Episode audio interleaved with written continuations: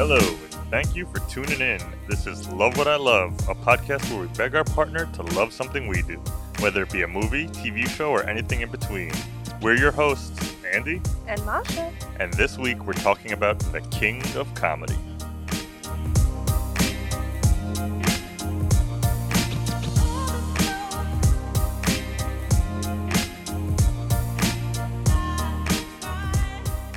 Comedy is a 1982 film directed by Martin Scorsese, written by Paul Zimmerman, and starring Robert De Niro, Jerry Lewis, Sandra Bernhard, and Diahnne Abbott. This movie is about an aspiring comedian named Rupert Pupkin, portrayed by Robert De Niro. He idolizes the host of the country's biggest talk show, Jerry Langford, played expertly by Jerry Lewis, and has illusions of grandeur, believing that he is destined for greatness and that the world owes him his big break. This film was made on a budget of $19 million and was possibly the biggest flop of the year, grossing only 2.5 million. So, Masha, Yeah. what were your thoughts about The King of Comedy before we watched it?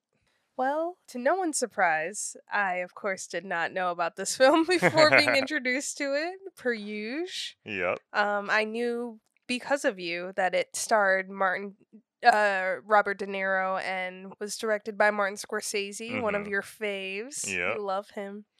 He's fantastic.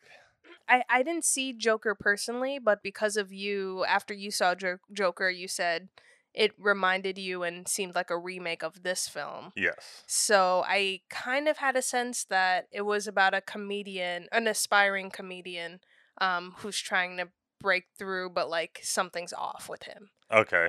So that's really all the vibe that I got, and the only you know cast members I knew that, or I only knew about Robert De Niro and Martin Scorsese. I didn't know anything else, honestly. Oh, cool, cool.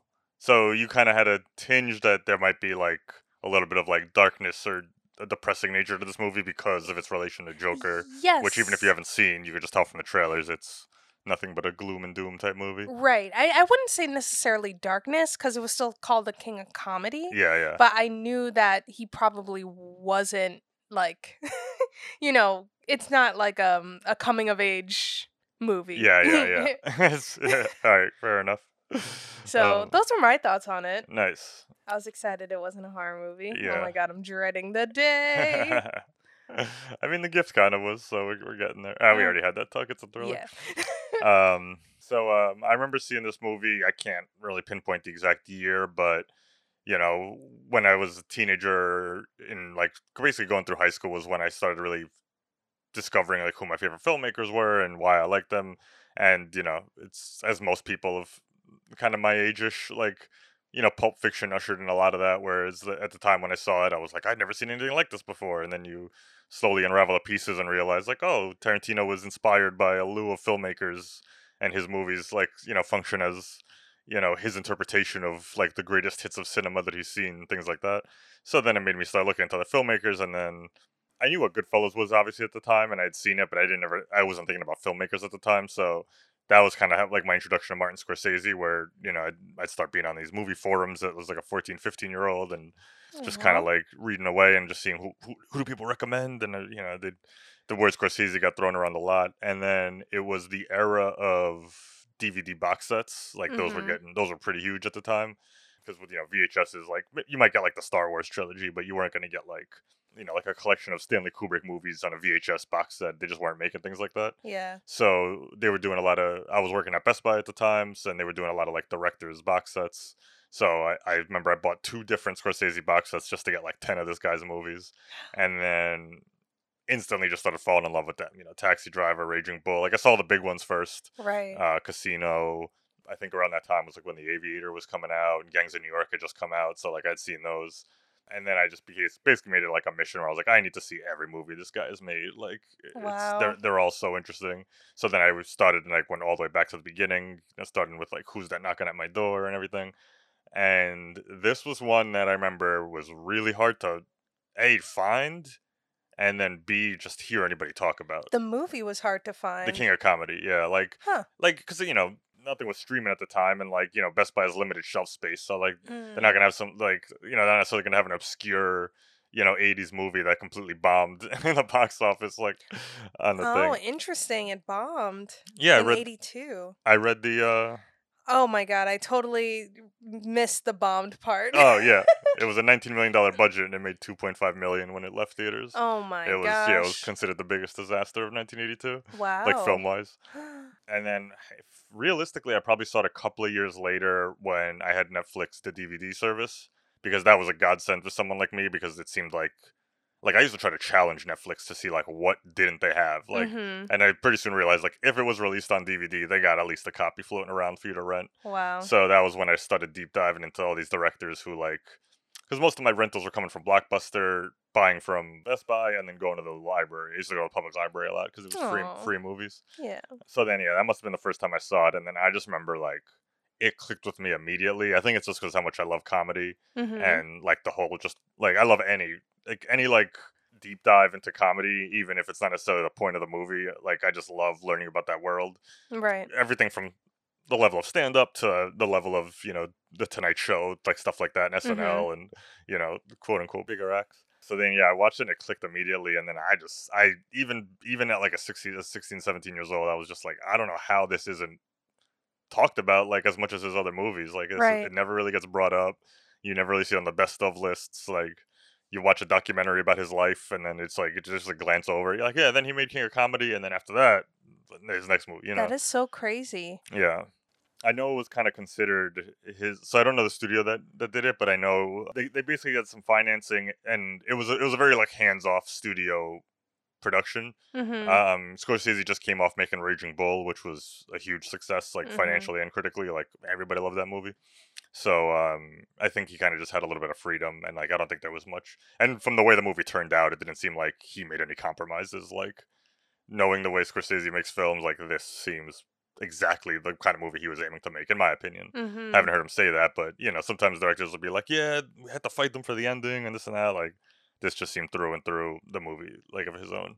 That is so crazy that even to this day, people aren't really referencing it. Yeah, I mean, honestly, I think it was the popularity of Joker that actually got like all of a sudden I started seeing articles being written of people being like, "Go check out this underrated gem Ah. from Martin Scorsese." And I'll be honest, if uh,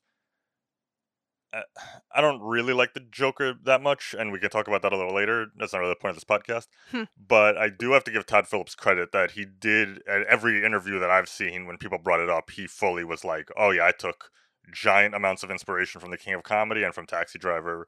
Both Scorsese movies, like he's like, Mhm. it- like, he's not trying to hide it. You know, it's not, it's not like he's trying to pass off ideas that, that aren't his own or anything cool. like that.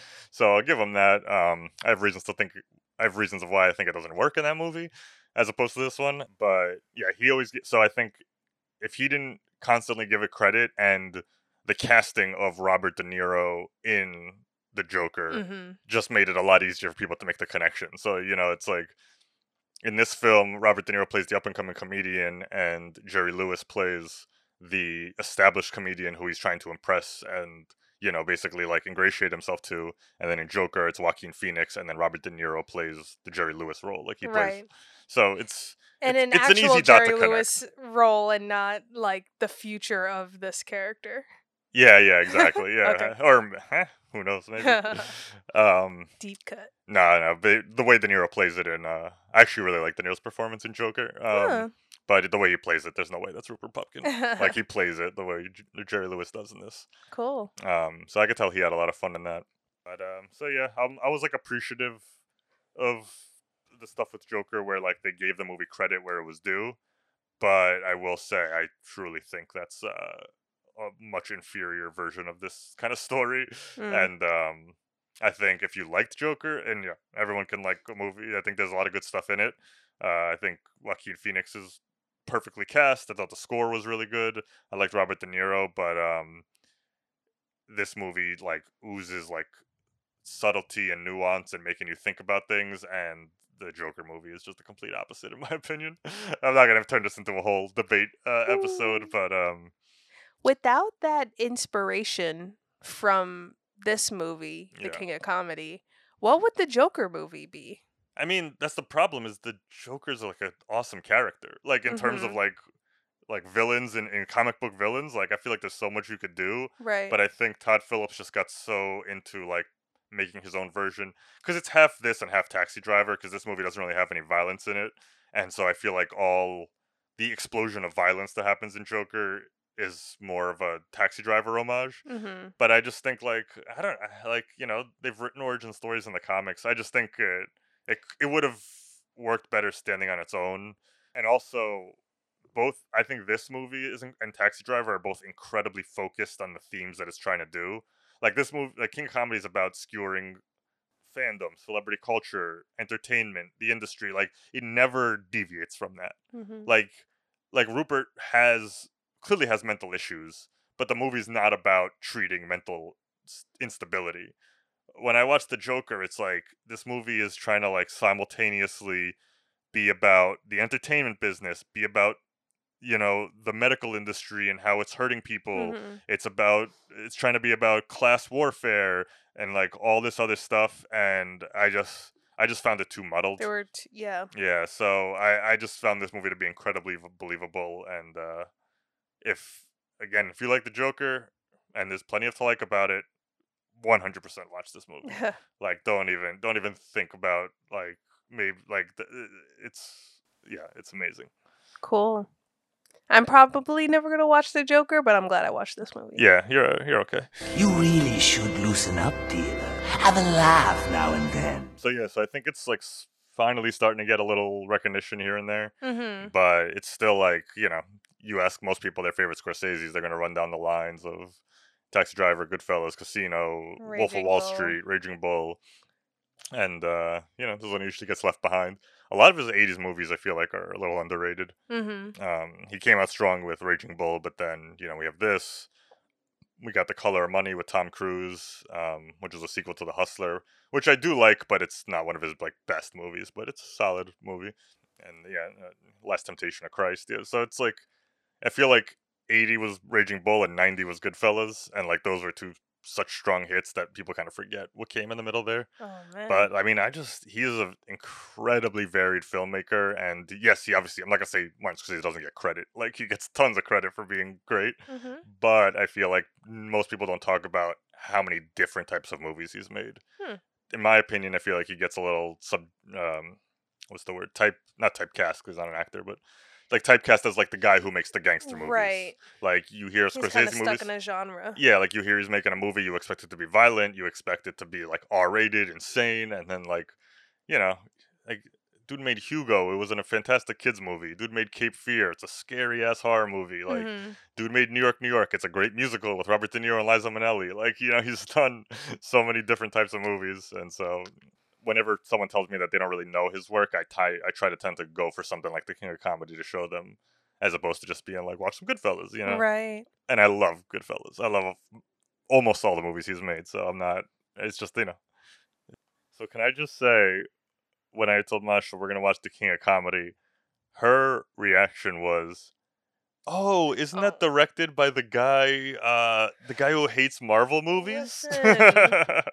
And I was like, "That's what you're gonna boil down Martin Scorsese." I couldn't remember his name in the moment. This happens. I know, but of all all things accomplished in his career and life, and he's known as the guy who went on Twitter and said he didn't like Marvel movies. It was the first thing that came to my brain. I I'm know what? sorry, Martin. I like Marvel. Marty. I like Marvel movies, but if anyone has earned the right to critique movies and the way cinema's going, it's this guy. Oh my god. Earn the right to critique. Like that like I'm just saying, like, that's like a whole other thing. you shouldn't throw his opinion out the window just because. I didn't throw it out the window. I just said he's the guy Oh, who and I- said it. Yeah, I wasn't throwing that at you. I was more just yelling Oh, at Twitter okay. right now. That was that was to you, Twitter. If you're checking, Oh man. uh, we got a Twitter, be careful.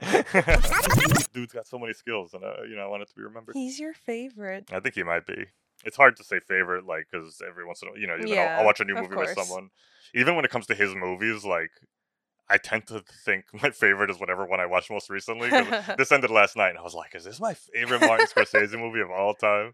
But then I said that when when I showed you Taxi Driver, so Yeah. it's like it's it's really hard.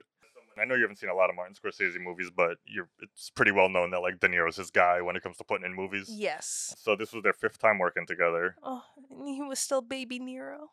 Yeah, I feel like this was like the beginning of him turning into what Robert De Niro looks like now. Like his Mm. face was like rounder, You know what I mean? Like when you watch Raging Bull or Taxi Driver or New York, New York, like he's he's way sl- more slender. You know what I mean? Not that he's I ever, that. not that he's a fat man or anything like that, but like he's just like the beginning of like the round De Niro face started with this movie. I feel like.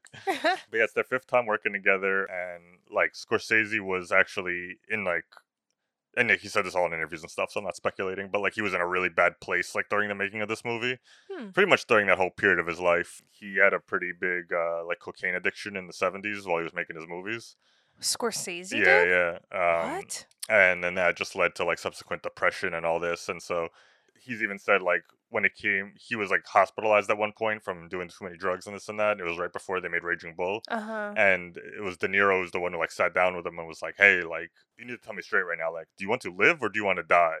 And he's like and then he's like and if you want to live let's go make another picture. Like you know like let's go do what we do best. Like basically saying like let's let's like let's go do like there's no point sitting here being depressed Right. doing drugs uh, like you know like what makes you happy and then so them making raging bull actually kind of like rejuvenized like he's literally said that movie saved my life and robert de niro saved my life like making that movie That's a movie right there. yeah so yeah i don't know how that's not a movie so yeah like i said they made raging bull right before this and when they started making this movie he was still in like a bad place not necessarily from the drugs but he had just made like three movies back to back pretty much without ever stopping like from taxi driver to new york new york to Mhm. raging bull plus he made i think he made at least one he made the last waltz which is a music documentary in the middle of that as well so he was just never stopping working literally like as he was making this movie and like right when they wrapped he basically went right back into the hospital for like due to exhaustion and he caught pneumonia like because his body was just so weak from like working all the time never resting Woof. and this and that.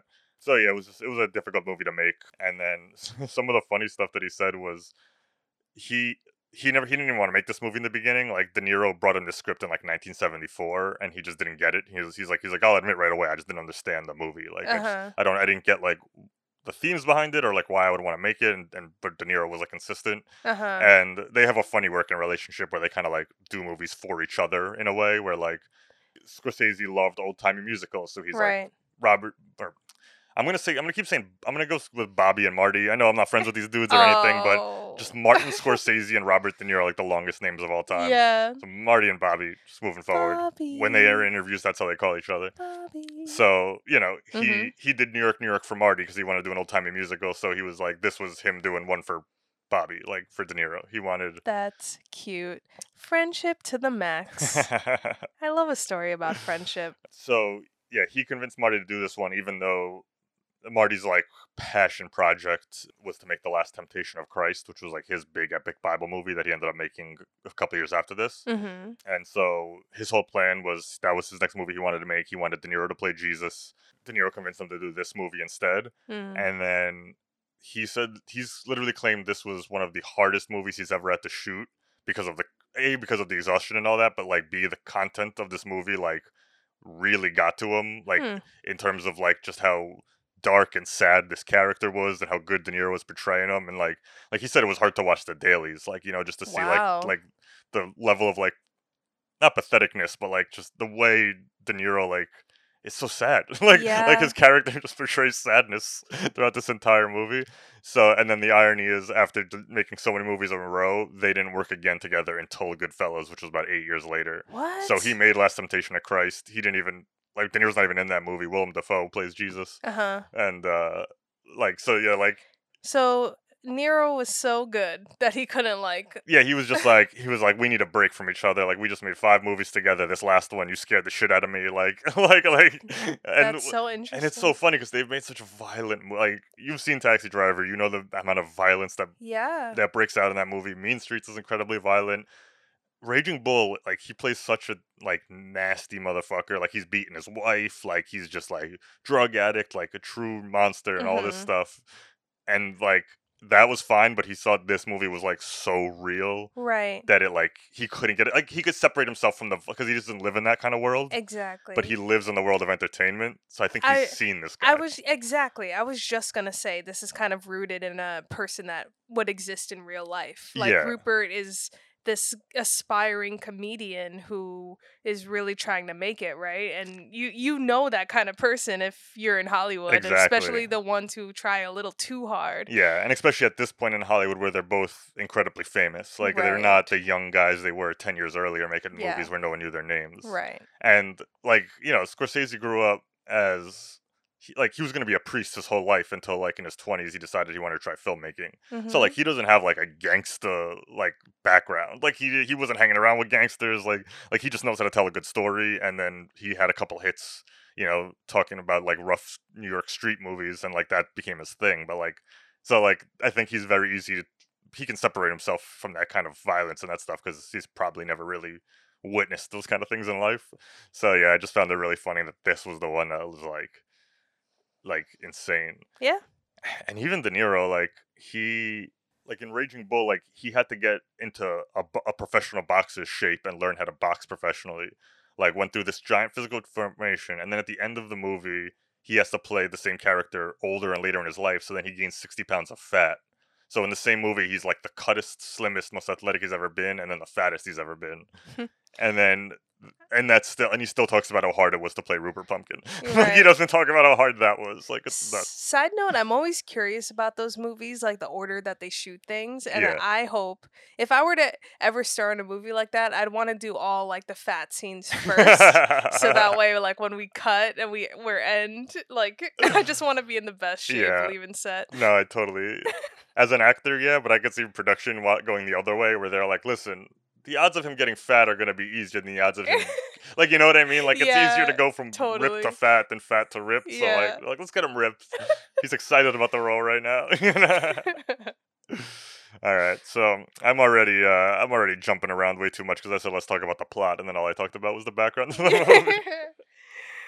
Oh, so yeah. anyway, but yeah, that was basically you know, so no real great story of me seeing it for the first time. I just remember like, like I loved it right away, and I was just like, more people need to see this movie, uh huh. and uh and that was yeah. Do you remember if you were watching it by yourself? Oh yeah, definitely. Yeah. Oh, those were the days of hanging out in the basement. Like, yeah, I wasn't the coolest teenager. You know what I mean? no, I was- know, but I'm just saying, like, I'm just imagining if I watched it by myself, like I would just immediately have to be like, "What the hell did I just watch?" Was like it was, it, it had so many twists and turns for me, like not knowing anything going into it. yeah, like where, uh, where, which way the plot's gonna lead and things yeah. like So I can't imagine watching it as a teenager and just. Yeah. that's cool. Yeah, and I, you know, I couldn't relate to like I couldn't like call my buddies, like you know, like my other friends at sixteen, uh, they were Yeah. out, you know, Beerfest just came out. Like if you weren't talking about that, you weren't, you know, nobody gave a shit. So it's ten dollars for a BJ, twelve dollars for an HJ, fifteen dollars for a ZJ. What's a ZJ? If you have to ask, big man,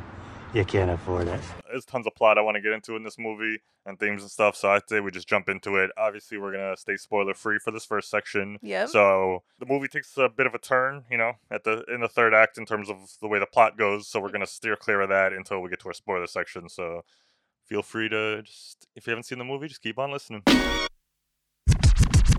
So the Jerry Langford character who plays essentially Johnny Carson uh, in this movie is played by Jerry Lewis, and so the movie opens up with him coming out of his stu- out of the studio after a taping and just seeing the mobs and mobs of fans all around him, hmm and then he Those are crazy mobs. yeah, it was insane.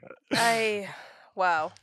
Uh, so yeah, you just got Very people. You got people clawing at his shirt. You got you got people jumping all over him. He jumps in the in the limousine, and then we just see who we'll learn who she is eventually. But we just see a crazy woman jump in the cab with him, Yeah. and just immediately just start screaming his name, Jerry, Jerry, clawing at him, just trying to grab him in any way possible. They actually originally were trying to cast Johnny Carson to be in this role. really? Yeah, because like how I don't know how fa- I know you are because you work at Thirty Rock, but like your level of familiarity with like how big Johnny Carson was Yeah. at the time. So like to get like the timeline, like the Tonight Show started in the fifties, but it had a couple of different hosts. Uh, When Johnny Carson started in '62 and did it until '92, Mhm. so that's 30 straight years of doing that show. And so this movie's 82, so like it helps me put it in perspective of like he's been doing this for 20 years straight Yeah. he's the only one doing it. It was before the other networks started, you know, making their own late night talk shows. So like, it's probably is you know far fetched for the sake of the movie, but like in a little bit. But I think it's more don't think realistic. I think it's more realistic than than it than it's yeah, not. Yeah, yeah. absolutely. I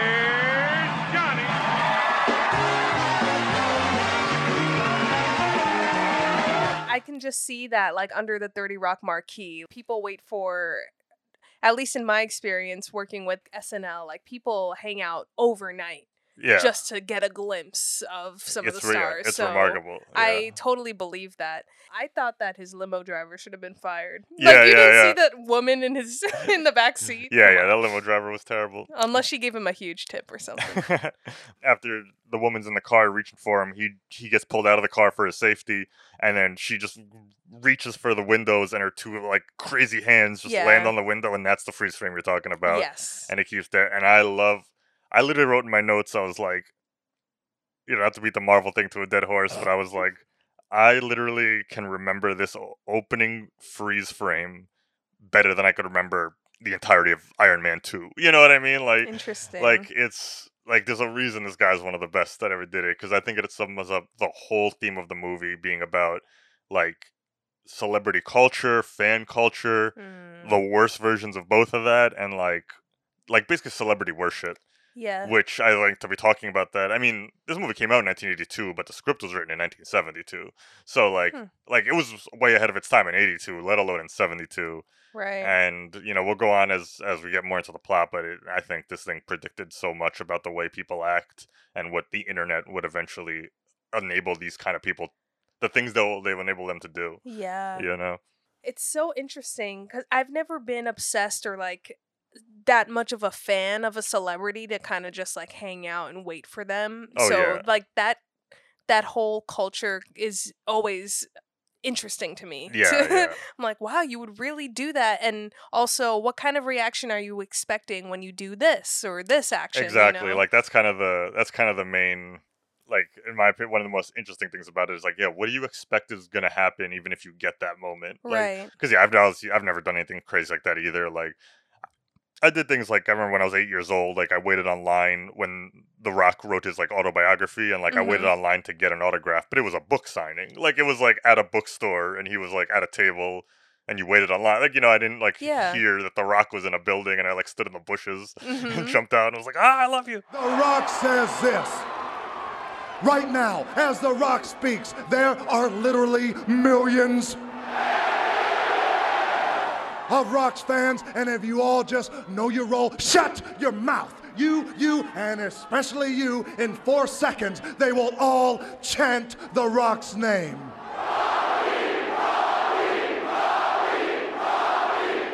So yeah, I've never done anything crazy like this either before. Uh, yeah, but yeah, that uh, that shot in particular, I, it, it caught me. It caught my attention, so I was interested to see what the rest of the film was going to be uh, about. Yeah, and you know, was it gonna revolve around Masha, whose those were her hands. Her name was Masha, so yeah. that so- also caught my attention. yeah, Masha got pretty excited about that. She, you don't, you don't often get.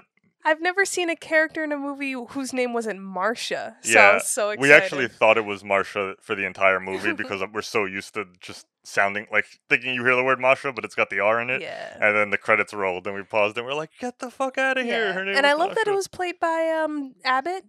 What Diane? no Sandra. Sandra. Sandra Bernhard. Oh God, way so wrong. Well, to be fair, Diahnne Abbott is the other lead female role in the movie, Okay. so you didn't just pull that out of your All head. right, know, Sandra Bernhard. Um, um, in her second movie role, but really her first like major role. Like she had a tiny little appearance before this in a different movie. uh, great. Um, so yeah, this was really like her. Like she credits this movie to like the reason why she has a career. Like you know, Oh. like I love, absolutely loved her in Pose. So oh nice, yeah, was she, cool. she's great in a lot of things. And then yeah, so yeah, that freeze frame was fantastic. And then I also just love that because you slowly the character of Masha, like you see her like first you see her in that opening scene and you just think like, oh, that just might be a crazy fan, like we'll move on. mhm. Then, you know, a little later, Jerry's in his apartment and he gets a phone call and it's her. And he's like, How did you get this number? And she was just like, Well, I have to reach you. I don't know. And then, so then, like, and you can recognize her voice because she has a very distinct voice. So you're like, Was that the same woman from the car?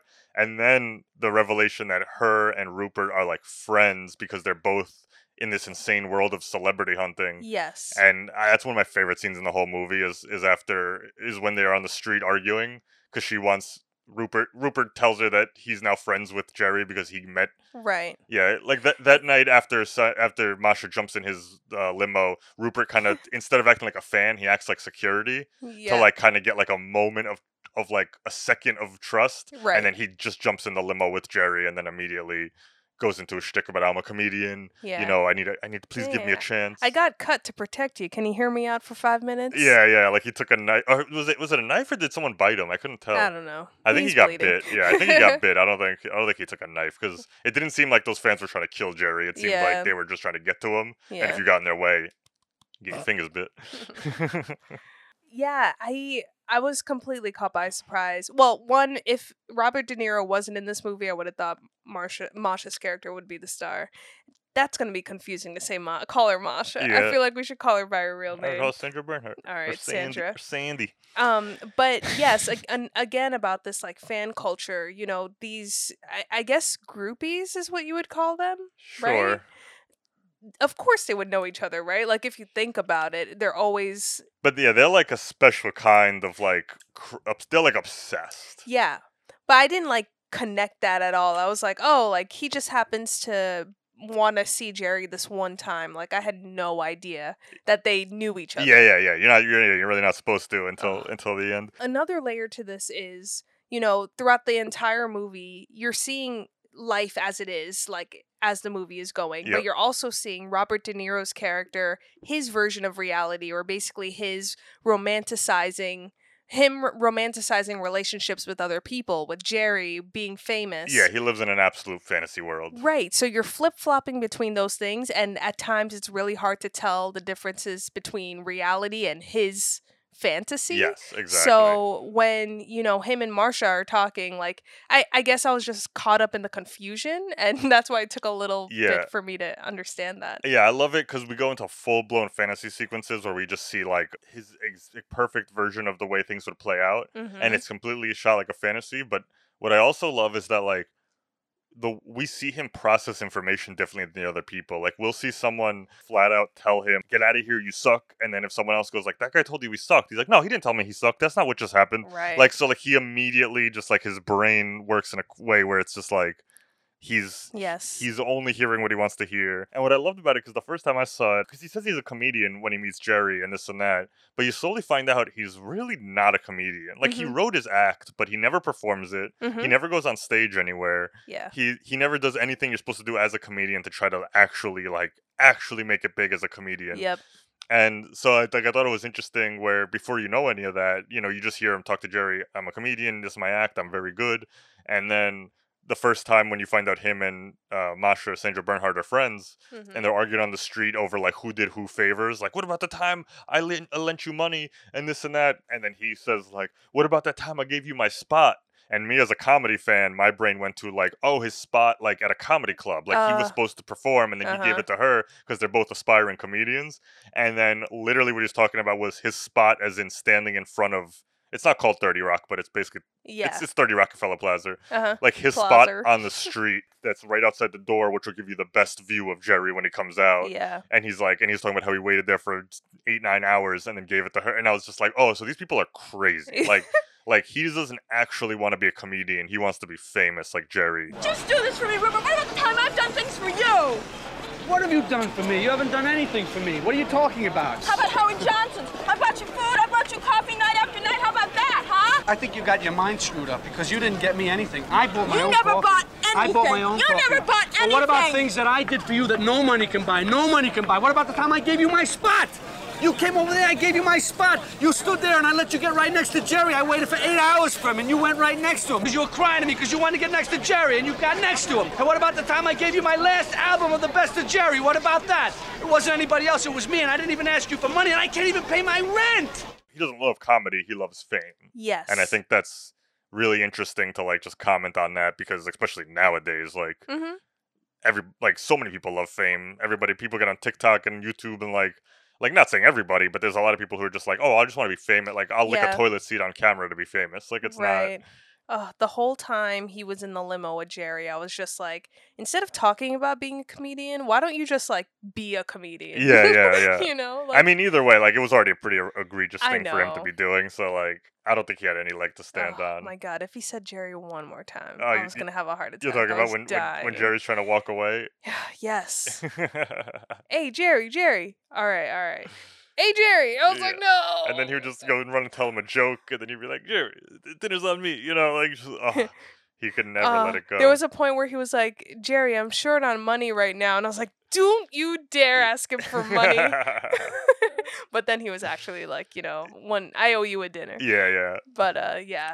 Um, and yeah, a lot of this, uh, so a lot of this movie was improvised, and so I even heard an interview later with Jerry Lewis where he was like, he couldn't believe that De Niro kept doing that, like, like you know, like the script just said like he pesters him till he goes in, like maybe had a couple lines written, but like it was his idea to just keep like every every time he takes two more steps, he'd be like, Oh. all right, I'll see you later. Hey Jerry, and like you just like, dude, just let it go. Like you got your conversation. Get the fuck out of there. Go work on your act and call his agent. Uh, Um, but one thing I realized this time that I never really paid attention to when he's in the limo with Jerry, Jerry finally concedes and says like, "Okay, I'll listen to your stuff. If you want me to listen to it, here's what you do: you call up my office, you Right. ask for," and he gave him a name of his assistant, and and this and that, and like so like that. Yes, he was most likely telling him that just to get him the fuck out of there. But like, it was an opening. Like, mhm. if he followed those instructions, they might have gotten the tape, listened to it, thought he was funny, maybe potentially called him.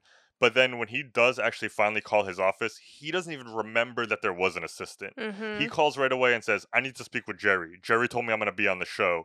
and so Uh, like, you know, like he's like self-sabotaging his own his own self right. because he is he doesn't understand like how this actually all works. Like he just thinks like he's owed something basically because he's had a shit life Yeah. up until now. and I don't know if this is true or not, but I feel like, you know, we see many instances of him fantasizing about his relationship with Jerry and how close they are and as friends. And I started mm. to wonder how much of that he started to believe. And, you know, when you repeat things over and over in your head, like maybe at some point he started to actually believe Oh, I, that he had a relationship with Jerry and that's why he called the office just asking for, For him. sure. I think you're 100% right with that because we're jumping ahead a little bit, but eventually he takes the girl he's trying to impress and start dating to Mhm. Jerry's house for the weekend. And in one of his earlier fantasies, Jerry's tell invites him up to in the in the fantasy he says, "Hey, why don't you come to the house this weekend? We're gonna have guests. Right. Um, you know, but you know, you and me and you can break off and we'll work on your act and we'll really get this nice and tight." And then when he shows up to Jerry's house and Jerry's there, he literally earnestly asks Jerry, "Where's everybody else?" yes. Like when he said that, like that scared the shit out of me because that's when I knew that he didn't know.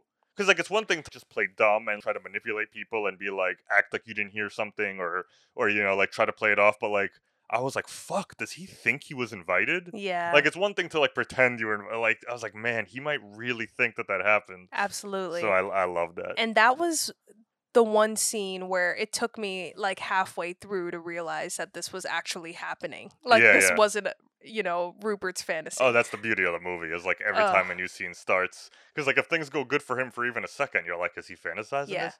Because and a lot of his fantasies take place. You know, he's 34 years old. He lives with his mother in, in his basement. He well, I don't know if he lives in the basement, but that's where he like hangs. That's the only scene. That's the only part of the house we ever see. yeah. So he's always in the basement. He's got all these cardboard cutouts of Jerry, of fake audiences, of Liza Minnelli, and he just lives down there in this crazy fantasy world where he records his own versions of Jerry Langford's show, where he's a guest and and Mhm. like sits there and has all these fake conversations back and forth. And and in one of the funniest parts in, in all the movie is is whenever his mother is yelling down Hmm. down telling him to be quiet or you know she's like are you crazy? What are you doing? You're making so much noise. And like that's a joke we've seen so in so many comedies and i'm like wondering i was like was this the first time? Like i don't know for sure obviously because there's, there's been comedy movies for a very long time but like i was like is this the first time of like the na- you know because you think of like will ferrell in uh was it wedding crashers when he's yelling at his mom all the time Yeah. and he's like mom but get us pizza rolls and all this shit and i was just like man this is like is this the origin of that joke Rupert Pupkin, the new king of comedy. Rupert! Are you crazy? What's the matter with you? Ah, People Mom! are sleeping. Lower it. What's the matter with you? Mom! Take it easy. Lower it. I I'm not gonna lower it. I have to do this now. I don't mind you playing it, but lower it. I love that you never saw the mom. yeah you never see the mom um You just hear her voice. Yeah, and it's Martin Scorsese's mom doing the voice, which which makes it even funnier. Oh. Um, and he was like, he said in one of the interviews, he was like, yeah, she was. It's not weird for her to do this kind of stuff because, like, like you know, when we were coming up, like, all these guys were my friends. So she doesn't look at them as movie stars. She just thinks, oh, they're my son's friends. Like like Robert De Niro's her son's friend. Like Harvey Keitel's her son's friend. And like she would yell at us when we were fucking around in the like around the house and s- no, because they didn't know each other when they were little kids. But Right, still, like but he would bring them over for dinner and stuff. And also, you're always a kid to your mom. Yeah, yeah. So like she had no problem just being like, Bobby, what are you doing down there? Like you know, like like in her mind she wasn't yelling at Robert De Niro. Like she was because she's not an actor. So That's like amazing. um so yeah, I loved I love that. Do you want to talk about the character of Rita? Uh, that's Marsh. Ma- uh, Rita. That's that's Masha. Oh, sorry. um, this is Rita. Is the one. Rita is the woman. The Rupert. you don't get too much backstory about them, but you can. She says something like, "I haven't seen you in 15 years." So it, Mhm. I always thought they went to high school together. Yeah. Because if he's 34, then that might have made sense. Yeah. Um, and you kind of get the, the idea that he's always like had a crush on her, and like to me, it just seemed like you know he he's even though he's got all these delusions of grandeur, he doesn't have any like true confidence. hmm And then so I think it was uh, it was like the whole quote unquote meeting Jerry by accosting him in, the, in his limousine like Uh-huh. kind of gave him the confidence to go to Rita and be like, now I know I'm gonna be a star because Right. Jerry Langford told me he's gonna listen to my tape. Rita seemed like a very nice person, but you know, I'm just I was just looking at, at it from my perspective, and I'd just be like, no. Yeah. you Oh yeah. No, it's it's crazy. But to be fair, I think she she does play it the way most people would, where it's like like she she calls him out in the beginning of just being like, I don't think this is gonna work. You know. Then she goes out to dinner with the guy, like, because I'm sure she doesn't like hate him or have any animosity. Right. So like maybe she's like, oh, I'll give it a shot. Oh, And then like so she goes out to dinner with them, and then the next time we see her is when they go to Jerry's weekend house. yeah And so that like, you know, maybe she she actually started believing that what he said was actually true. Like he had his like crazy little autograph book he was like an autograph hunter, and he Mhm. collected all these different autographs. that was a nice thing to see. Like Remember autograph books before you know everyone had a camera in their hand? yeah. I mean, I don't even remember autograph books to be honest. I remember like getting a picture autograph to like sign my thing. Like that. That's what I kind of the era I Mhm. grew up in. Like you be at a baseball game, like sign my baseball. You know, right. Like, sign, never- my, I've sign your headshot, yeah, please. I've never in my life seen or known anyone who had an autograph book. Like Uh, like you know just like a collect like a book they carried around in case they saw someone famous and then they added to it like that yeah i think that's an old school I think so too, but for some reason I was very aware of autograph books. Like it didn't s- throw me off. You obviously don't know who you're dealing with, Mr. Raisinhead. Really? Yeah, we're the Power Rangers. Woo! Where's my autograph book? Ah! one uh one real quick uh, side is you know robert de niro he was like known for like his method acting in those days like when he got a role he would dive into it as much as he like godfather 2 he moved to italy until he learned how to speak italian because all he could do Mhm. was speak italian in that movie taxi driver he got his taxi driving license and drove around new york for a month as a taxi driver Cool. Raging Bull, he actually won some low level boxing competitions. Like he learned how to become a boxer. So like he's just been known for a method actor.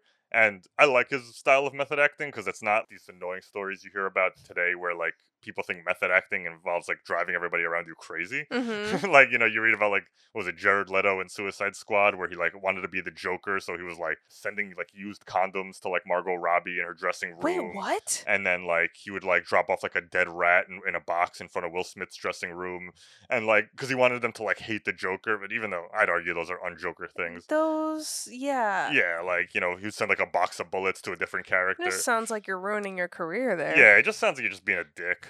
and then uh and then there's that whole documentary about remember the Man on the Moon, the movie we watched? Like Jim Carrey was a goddamn nightmare. I want to watch that yeah, documentary. I, I love Men on the Moon. I actually think it's a really good performance, but now that I've seen what it was like behind the scenes, I'm like, I don't even know if that was worth it. Jim Carrey just seems unbearable. I'd Um, love to see a video on method actors, like, or I guess method acting teachers kind of critique method actors' Yeah. techniques. So I feel like, and obviously this is not across the board. There's people like Daniel Day Lewis who respect it and shit. But like Mhm. uh, to me, it seems like there's a portion of method acting that is turned into an attention-seeking thing, as opposed to like Mhm. I love acting and this is the best way to get the performance. right. And I feel like that was De Niro's style of like, no, I just have to get the performance. So for this movie, he not only like you know went to stand-up clubs, watched stand-up, he developed an act as Rupert Pupkin himself and like did it on stage. Like oh, he developed that act. I don't know about the one we see in the movie, but he developed an act to like Mm. while he was doing the movie. But one of the crazy things I read that he did was um he actually would stop because he had his own autograph hunters and people who would chase him around because he was so famous. Huh. So he would literally stop and like have conversations with those people to try to get into their mind. Huh.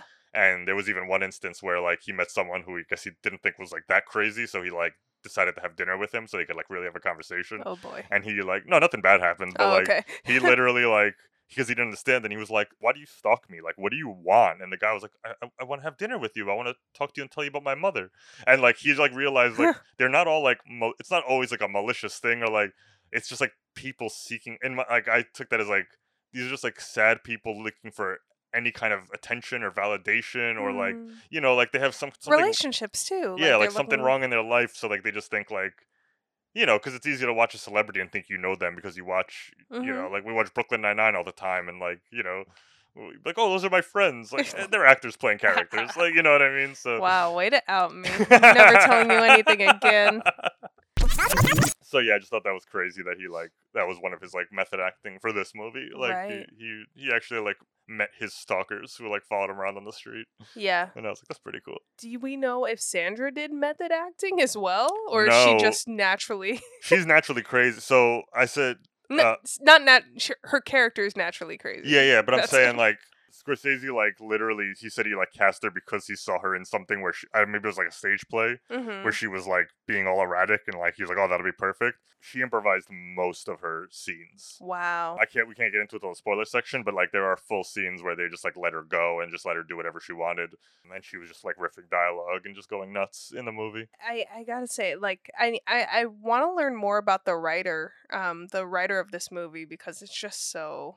Yeah, I looked I looked him up and um he's pretty short career. Like this was, I think it was his second movie and I think he maybe wrote four or five movies total, which is, Mm. you know, no small feat, but I'm saying like compared to, you know, the, the works of other people in this movie, like Right. do you know anything about Jerry Lewis? Like do you know who he is? No, but his name sounds so familiar. Yeah, he's probably one of the more famous comedic actors of the 50s and 60s. A thousand roles. I haven't seen most of them just because uh, I don't know, just wasn't around back then, and like so- sometimes those old comedies can be a little too like slapsticky. But uh, he's most famous for uh, he was the Nutty Professor. He directed and starred in that Mm. movie uh, in in the 60s. So like that was kind of Wow. so like kind of he played he would always play very wacky over the top like the nutty professor like that's the basis of professor frink on uh on the simpsons like that whole like oh Cloven and maven like that kind of like i can't Uh-huh. that was i'm not an impressionist i'll put a fucking clip in to make up for what i just did I'm terribly sorry, sir. Are you hurt? Uh, well, actually, uh, if you would say that a man with an ulcer had a nail in his shoe and a splinter in his finger was then struck by lightning, if you could say that that man was not hurt, then yes, you would say, I'm not hurt. These babies will be in the stores while he's still grappling with the pickle matrix. Glavin, Glavin. but he's known for being like like a goof like he's Interesting. he's very um he was very well respected but he he was always silly like he was always the silly man and everything and at this point in his career he was kind of i wouldn't say considered a has-been but like he was definitely on the decline of popularity what? and he um he he kind of started he decided he didn't really want to do comedy anymore he has this infamous movie which smarter people than me know more about but uh it was called the day the clown died or cried the day the clown cried and it was supposed to be this incredibly like dramatic piece about a clown who's living in a nazi concentration camp in world war ii and all this stuff uh it's riddled with production problems i, I can't even begin to get into it now but it, it's never even been released so, but it cost tons and tons of money, and like basically like labeled him as like someone who is a disaster to put behind the movie. It didn't even come out, and oh, I see. No, like from the studio standpoint, they were yeah, like, like, like they were like, yeah, this guy's like, this, because like he he was directing and starring in that movie, and Okay. like it lost all its money, and and it was all. I don't have all the details of Huh. you know, but that, and then apparently he tried to do a couple of stage shows, like uh, Broadway shows, and uh, Mhm. it just bad reviews across the board. People like, look at him trying to be serious and this and that.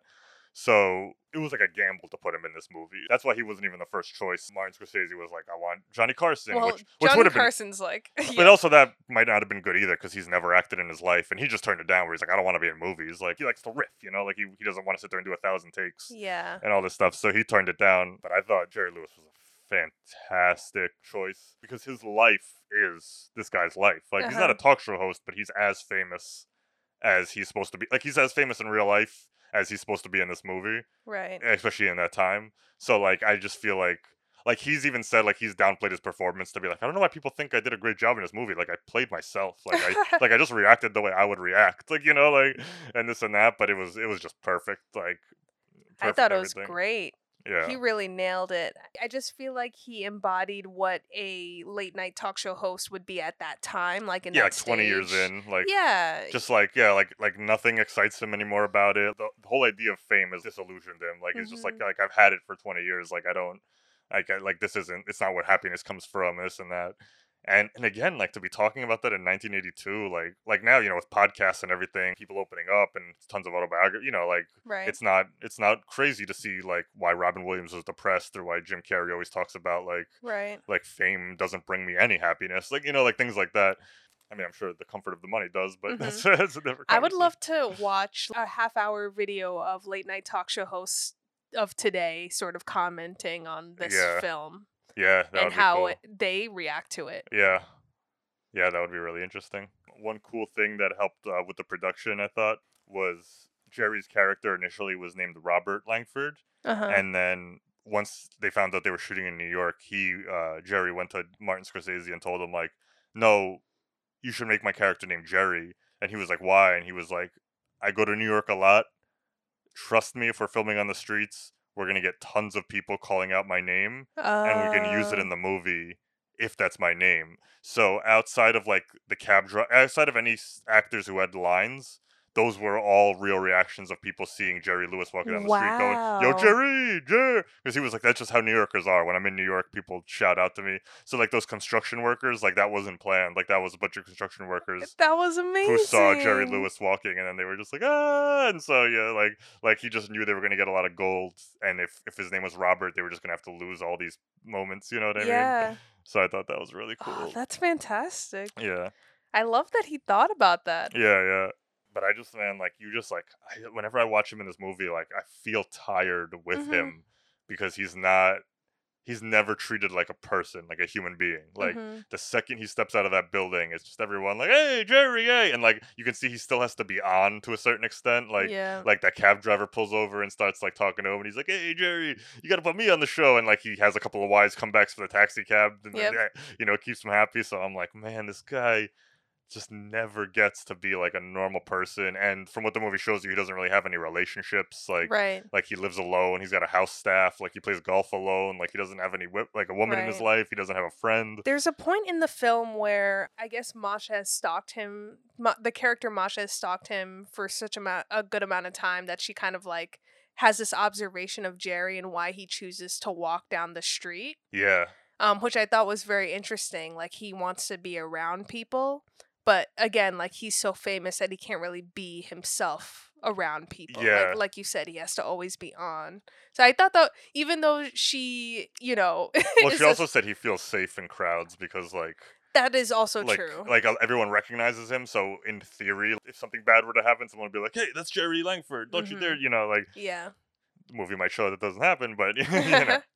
So I just really think it's interesting to like comment on celebrity like that, like back when, like especially like I feel like networks were really good at like keeping celebrities, like personal lives out of like like you know it's it's Mhm. not until today's day and age like again with podcasts and everything where like the line between celebrity and who they are is more is thinner Mhm. and like you know back then it would be like this is the persona that you were on TV and then like you hid who you actually were so I, I I thought that was just really interesting it showed like the toll of like you just like like he never had a smile he like the only time he's ever smiling or laughing is during Rupert's fantasies Mhm. and every other time he just looks like just looks like sad Like, you know this isn't like a spoiler in terms of like it being relevant to the plot of the movie, but when Rupert takes Rita out to dinner, uh-huh there was this distracting man behind Robert De Niro in the background. I think he was an extra, but I thought he was going to be part of the movie at some point because he was just so.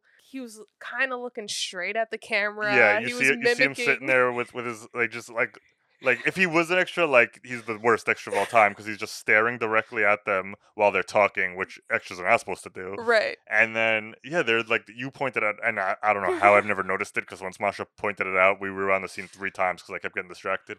Where Robert De Niro's doing stuff with his hands, like talking, and then the guy behind him is mimicking him exactly. Yes.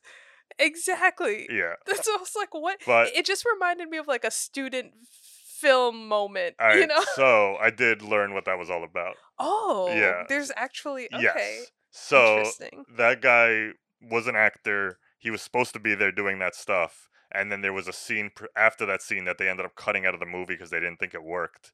So he, Oh. because because remember I kept saying like, I'm gonna be really embarrassed if this guy, because like you, when you watch it, you're like, there's no way he's not supposed to be there. like like especially for one as good as Scorsese, like you don't just miss that. You know what I mean? I, and I've never seen these deleted scenes. Apparently they're on the Blu-ray, but I don't have that. But I heard Scorsese talking about it on stage where he he knows who Rupert is and knows who Rita is, and like because Rupert has the reputation of being a joke. He like he sees that they're on like a date, and then so like he's watching because he's like, look at this train wreck, and then mm-hmm. as he as Rupert's talking, he's kind of doing that to like mim- like mock him, like like oh I'm Rupert Pupkin, oh uh, look at me, I'm on a date, you know, and that kind of shit. And then he gets up to make a phone call about something, but essentially what's supposed to happen is he comes over and starts like hitting on Rita, and then she leaves Rupert. She leaves the date and like goes home with that guy, and it's like it like Oh. further just like humiliates Rupert and like makes him upset and this and that. Uh, they ended up cutting it out of the movie, and yeah, I think it's fine. Like, because the next time we see Rita is when they go to the uh, yeah, and you to think the it's a weekend dream. they go to the weekend uh, together. So it's like, so it- yeah, they cut that out. But yeah, he Martin Scorsese even said like, yeah, we ended up lifting the part of the movie, but like shooting was done. We're gonna go back and reshoot that whole scene. So Right. like, we just left it in. See, my theory was if you didn't find all this information, was that, you know, Scorsese was just so concerned about De Niro's performance that when he was looking at the footage, he only looked at De Niro and didn't pay attention That's to that hilarious. guy. Like that. That's what my theory was going to be. But Yeah, I mean, my theory was uh, before I found that out was that he was like someone's fucking cousin, and they were like, Mhm. "Yo, like you know, like like it's like Scorsese's like second cousin, and like his mom like made him put him in the movie or Right. some shit." Like- But even then, like you got to tell him to cut it out. You can't have that in your movie. But yeah, so it was all intentional. Okay. Uh, it was not a problem at all. Yeah, because you know it's Martin Scorsese. like that's such a weird. He he's not gonna make a mistake like that. So Yeah. that makes sense. Yeah, so let's move on. Um, we'll go into the spoilers because there's a pretty big inciting incident, which if you read any plot synopsis, it's going to tell you right away. But it doesn't actually happen until about the third act of the movie. Like, like the movie's just under two hours, and like you get an hour and change before this happens. So I consider it a spoiler. So moving forward, we're going to talk about the rest of the movie, including everything that happens at the end. Everything. So you have been warned. To quickly talk more about kind of Rupert's delusion and his fantasies, one of the fantasies, if you remember, that he has is he's a guest on Jerry's show, and then Jerry ends up bringing out his old high school principal, and then tells him that guy's an ordained minister, and they're there to marry Rupert to his dream girl, aka Rita, on live TV What a scene. and it's great because at first you're like, oh, it's his, it's another one of these fantasies. He wishes, you know, like he wants to marry Rita because he he's like in love with her, blah blah blah. But then when you watch the scene, it has nothing to do with Rita or getting married, and it's all just talking about him.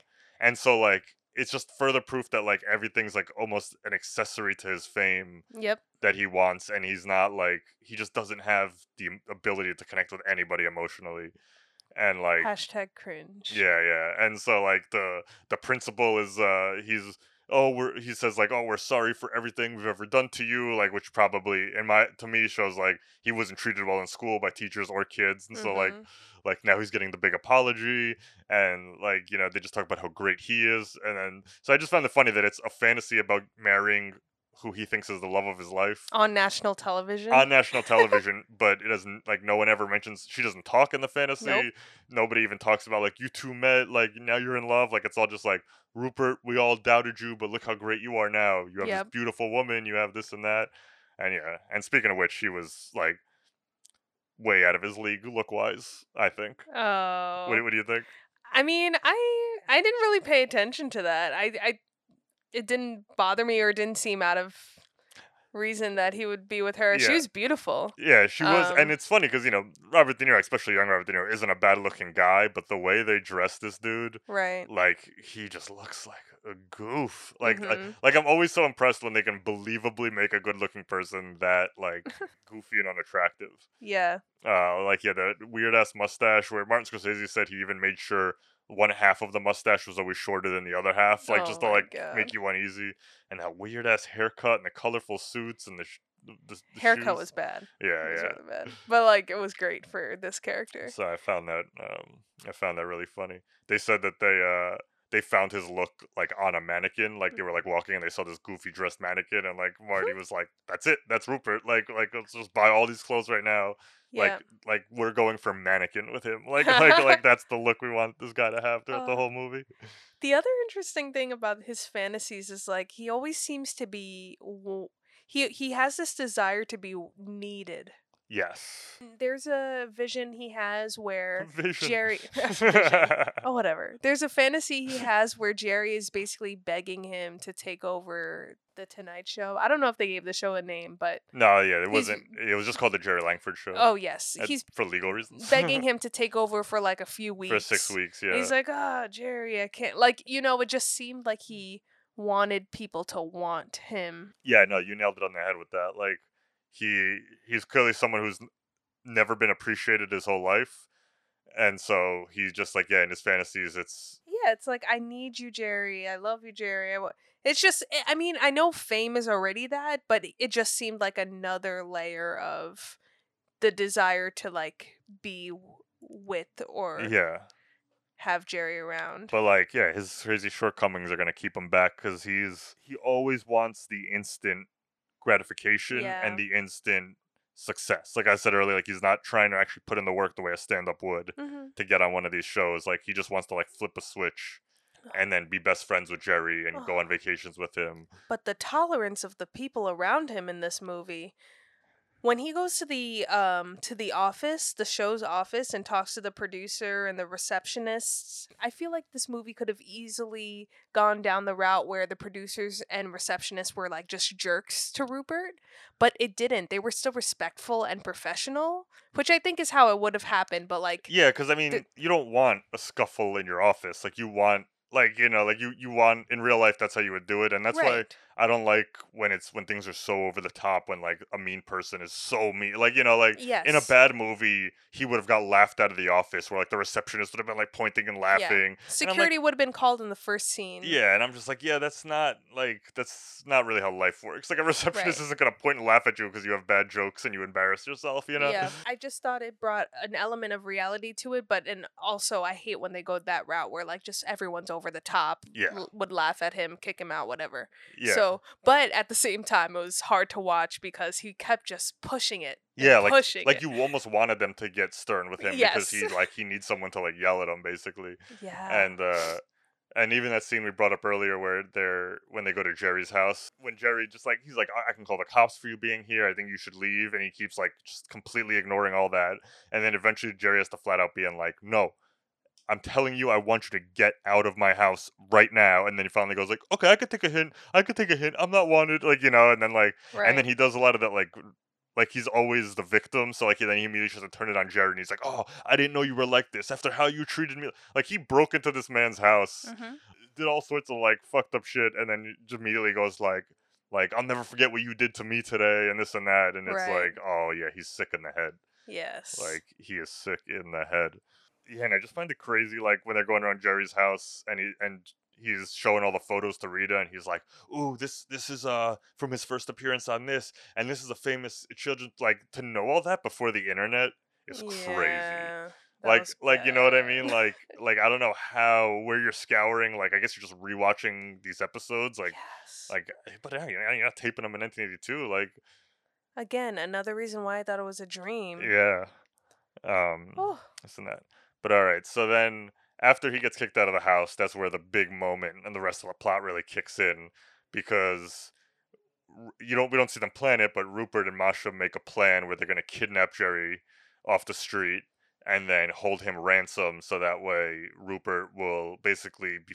guaranteed a spot a stand-up set on the on the jerry langford show And Masha can have her alone time with Jerry yes, in the and she can she can have her her romantic Oh evening alone my with Jerry. God. Oh my god! From from this point on, the movie just fucking goes nuts, and it's awesome. I was not expecting this turn of Yeah. events. Yeah, and and to be fair, like they show you right away that they're doing it with a fake gun. So it's like, yes, these are unhinged, crazy people, but they're also like, it's not fully like we're gonna. I don't know if they like. I don't think they would actually hurt Jerry. Like they they're just No, using him as a wouldn't. means for their own like psychosis. You know what I mean? Absolutely. So like it's it's also weird where obviously they're not sympathetic, but it's not quite as bad as if like he really went out and bought a real gun and pulled this off. Mm-hmm. Because then I would be a lot more scared of being like, "Fuck, is he gonna he gonna snap at any moment and start shooting people?" From Jerry's perspective, they do look crazy in that they oh would yeah, kill him. oh absolutely. I mean, well, because they have to make it real so that way otherwise you can't do it. Yeah, but I just feel like they're both so unpredictable in their responses that if I'm in Jerry's shoes, like I don't know what's Oh yeah, on. yeah. I'm speaking of us as a um audience. I feel You know what was hilarious? what's that? The cue cards. Oh, the cue card scene was so funny. So uh, yeah, I, I we'll get into that right now, but I just want to say, for as sad and weird and dark and depressing and unsettling this movie is, it's also hilarious at Yeah. times. Like there's some genuinely, truly funny moments, and this cue card scene is one of them.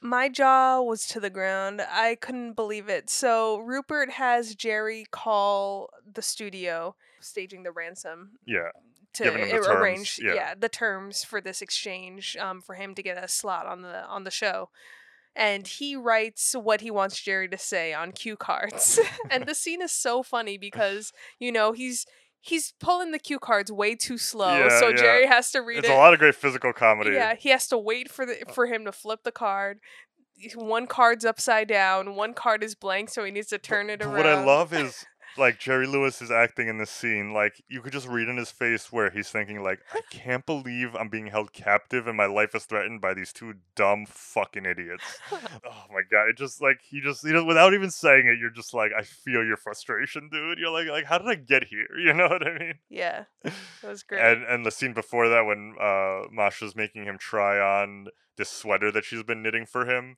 And like, you know, the sleeves aren't even like sewn yet. So it's like this weird like like vest sweater with the sleeves that aren't sewn. like, "He- red looks good on you Yeah, and she's like, I can't believe how good I did just by guessing. That's amazing. And like, like he's just sitting there and like basically being like a living doll for these people, and he's just like, "Ah, and the whole time, like he barely talks at all during this portion of the movie.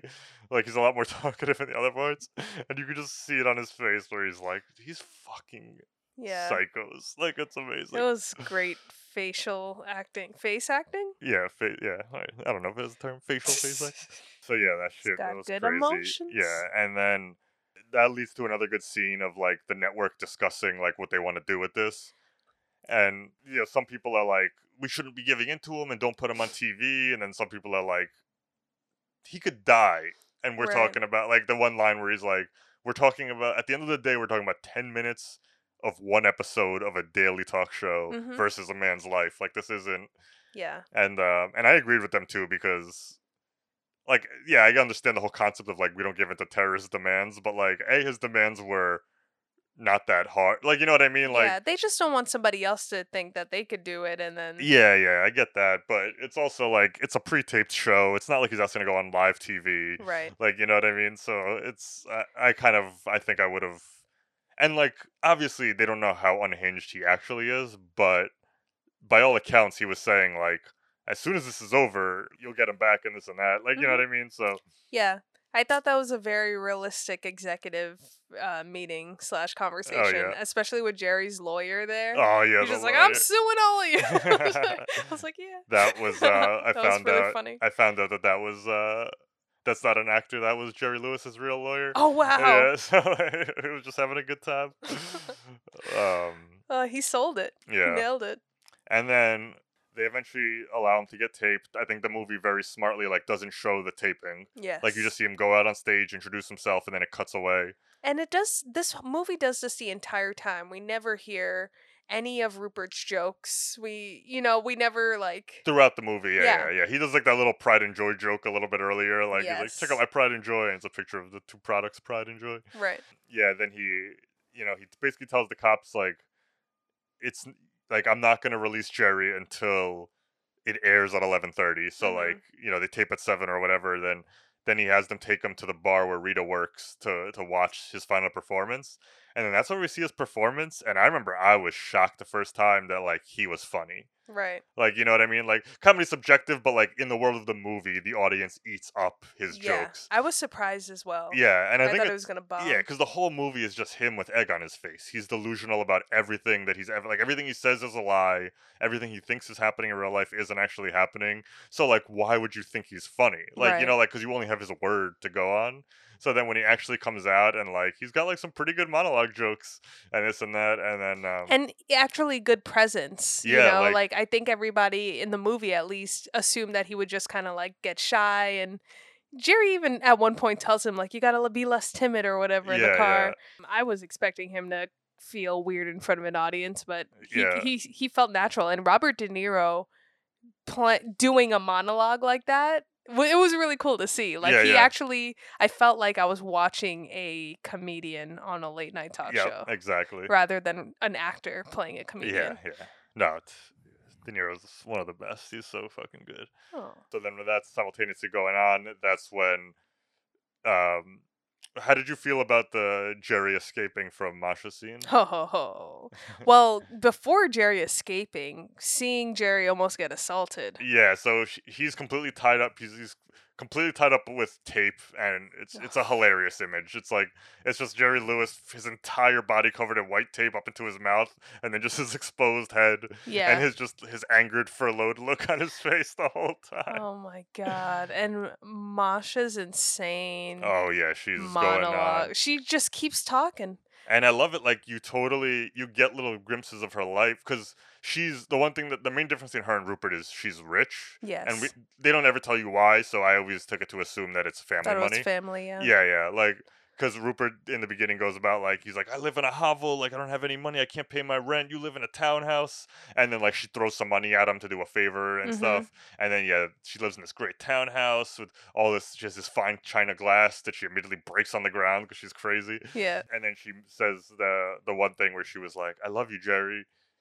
I've never said I love you to anyone, not even my parents. Well, they've never said it to me either, you know, so whatever. So I'm just like, okay, so she was a super rich kid with completely disconnected parents who never Mhm. took the time to raise her. Uh, She's never had any kind of love or approval or anything from anybody, and so that's why she like seeks it out of this cra- out of a celebrity, Yeah. like like and why she al- like her fantasy world was rooted in a completely different place as Rupert's fantasy world, but they both were like the same. They were Same- so same- extreme. Same outcome, different start. You know what I mean? Yeah. And her emo I found it very interesting though that she was finally getting what she wanted, but at the end of the day, she didn't even need to hear Jerry talk. She was just talking at him. Yeah. She just kept going and going. Yeah, yeah. Like Oh at first, I thought she was gonna get like the first time I saw it, I thought maybe she was gonna get mad that like he wasn't engaging, but then I realized it's not about Jet. Like it's about like it's like whatever fucking brain And, chemistry is oh going my on. up god, there. Sandra's acting too. Like for her to be like, I, I want to be wild. I want to be freaking wild tonight. Yeah. Oh, don't you want to be wild tonight? Like it was just like Let's do something crazy tonight. Just get insane. I want to be crazy. I want to be nuts.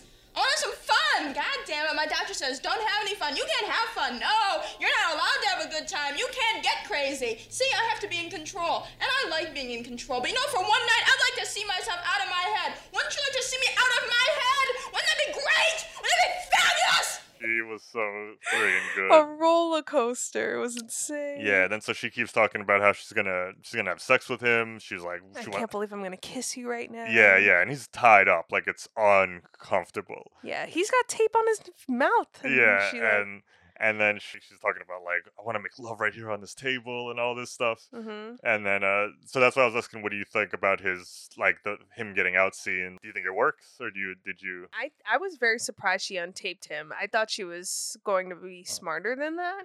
So I actually like it. So yes, she's throughout the movie she's kind of proven to be.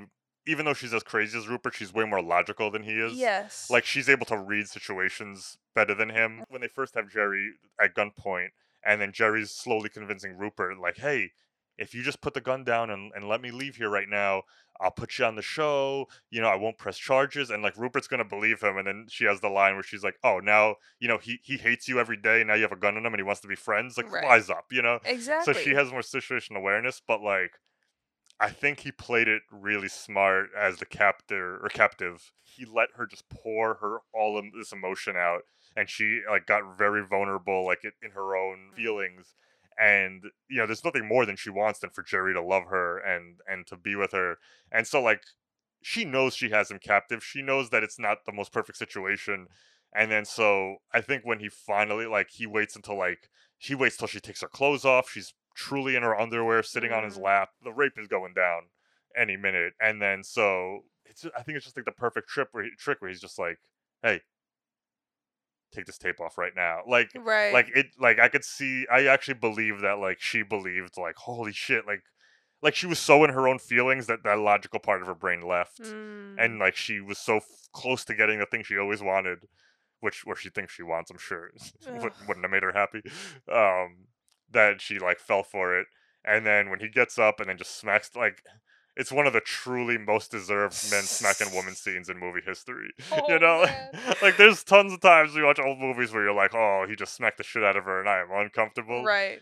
I don't feel bad for her at all. Literally, after everything she's done this entire movie, I'm like, you're lucky you got off with a slap to the face. Like, Yeah.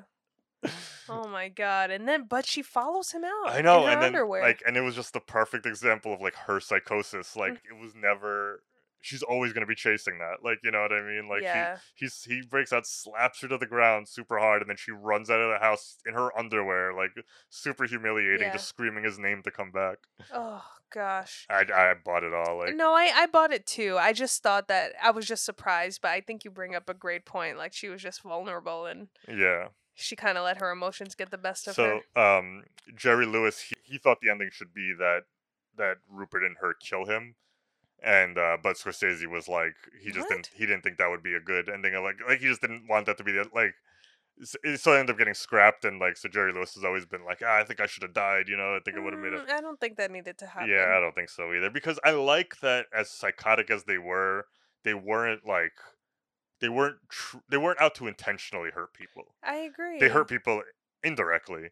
Like one of the scenes, like like how they. I like that the movie goes out of their way to show you the person that got bumped because Rupert bullied his way onto the show. Mhm. Like he he forced his way to be to get a time slot on the show, and then that one author who brings his whole family to New York. Yeah. He's about to go, and he gets denied entrance into Thirty Rock, and like like so that's someone who is the opposite of Rupert. He did everything the right way. Like Mhm. he he made it on the show based on the merit of his work. He worked hard. He has loved ones in his family who care about him, and then he had all that taken away from him because of Rupert's actions. And like Rupert didn't even like doesn't even cross his mind that that was a possibility. Yeah. So like I like that that like they specifically showed them like it's that kind of mental illness where you're so selfish and self-involved. Like you you end up hurting people, but you don't go out of your way to like leave the house be like I'm gonna take that person down and destroy that person.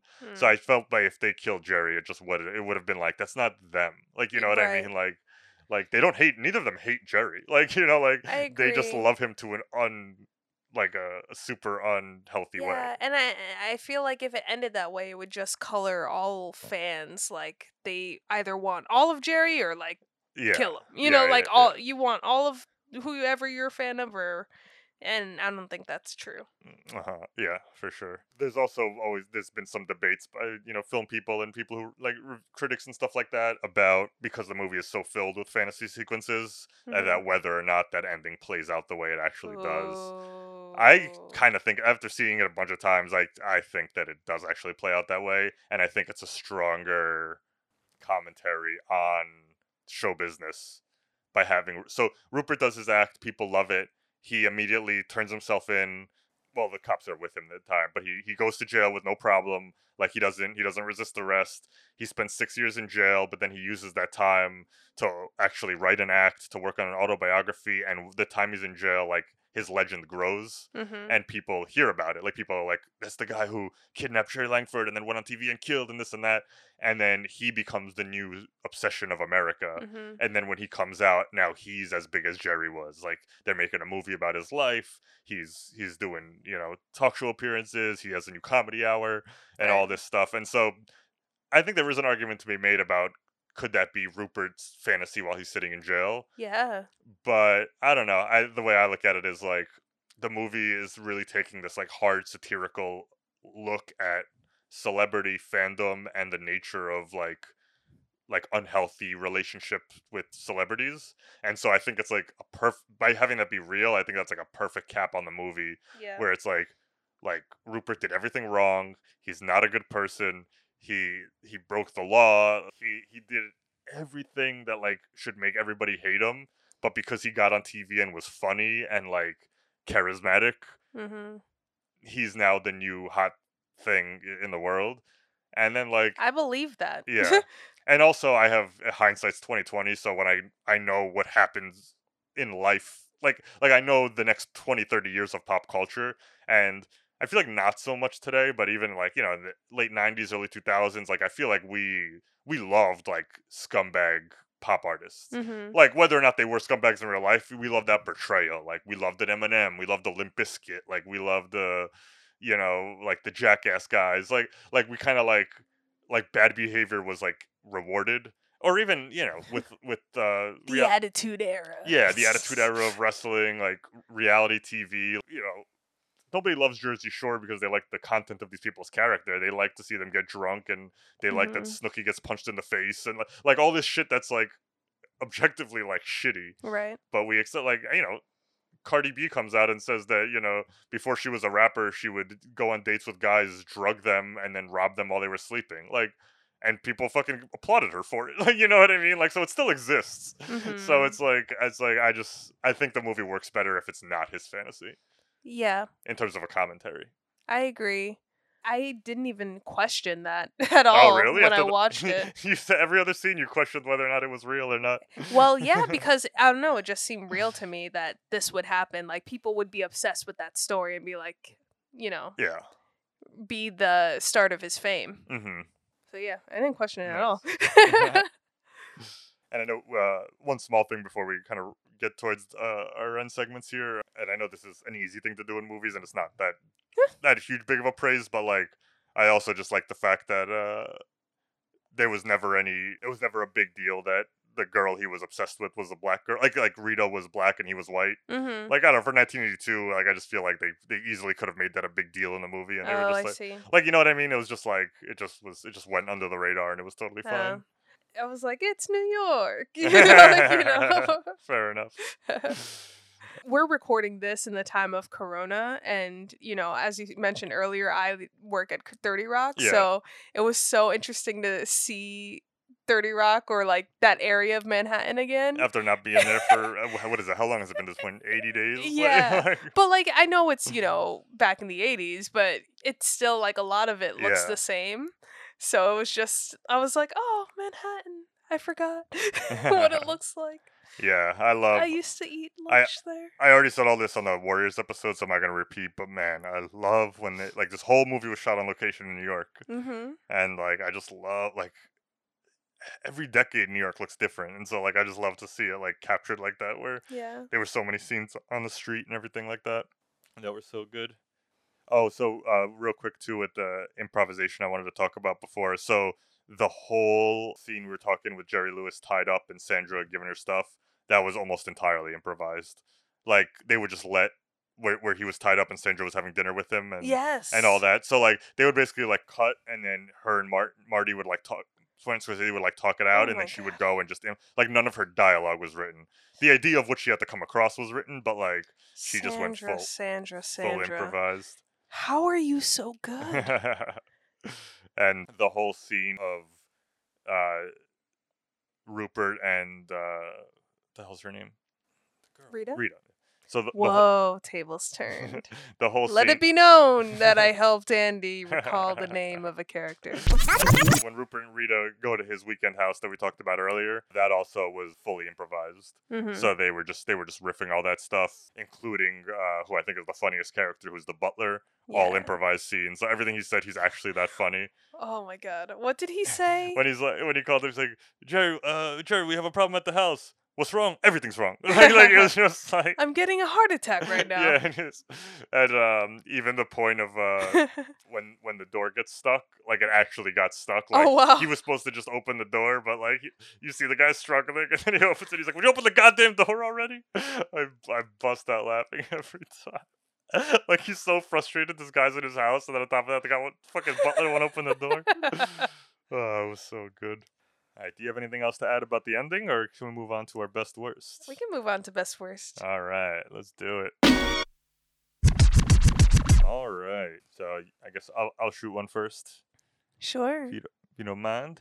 So I was saying, and this is pretty broad, so you can just think of it. But I was thinking the best and worst like comedic moment in the movie, like Oh. like part where because the so much of the movie is like sad and weird and creepy. Yeah. Uh, so like parts where it was like just truly funny and or like where where it went for it and it worked and didn't work. So my best, uh, we literally just talked about it, but it was everything with Jerry's butler and the pinnacle of being the door getting stuck when he tries to come Yeah. into the house. I just lose it every time on that scene. Like the cue card scene's great, everything with the mom is great, but like I don't know what it is. This scene just crushes it in terms of comedy for me. Yeah, I thought the butler was hilarious. Yeah. Um but yeah, I love the cue card scene. I love the ransom call. yeah, It was so good. yeah. Yeah, we're Uh, kind of just- rehashing because we talked about these moments. yeah, but yeah, but yeah, I'm I'm I'm gonna have yeah. to pick that one. even if, if if you don't if you don't end up seeking this movie out, just Google some of these scenes. Like they're so funny to watch on their own. hmm And then worst was hard for me because honestly, this movie I love this movie so much. I don't have a lot of worsts, so this is kind of nitpicking in terms of worst. But if I had to pick something, I would say it's the very beginning. of The movie opens with Jerry doing a monologue on his show, hmm and it is decently funny. But I'm just, I would say that's probably my least favorite in terms of getting actual laughs mm. and that's mostly me just because like at this point it's fucking 2020 like the idea of a the monologue has been done to death so like i'm not really seeing anything new or like fresh there so Burn. i don't think it really counts because it's the nature it's it's it's supposed to be a comedy monologue and it completely succeeds like it's it it completely replicates what those are like but i just didn't think it was like necessary like if i had to pick what was supposed to be funny that i wasn't really laughing it was like right. the kind of the tired old like Tonight Show style jokes. Okay, that's Yeah. fair. This is hard. Worst. Whew. Or it could be something maybe that was supposed to be funny, but you just got way too uncomfortable.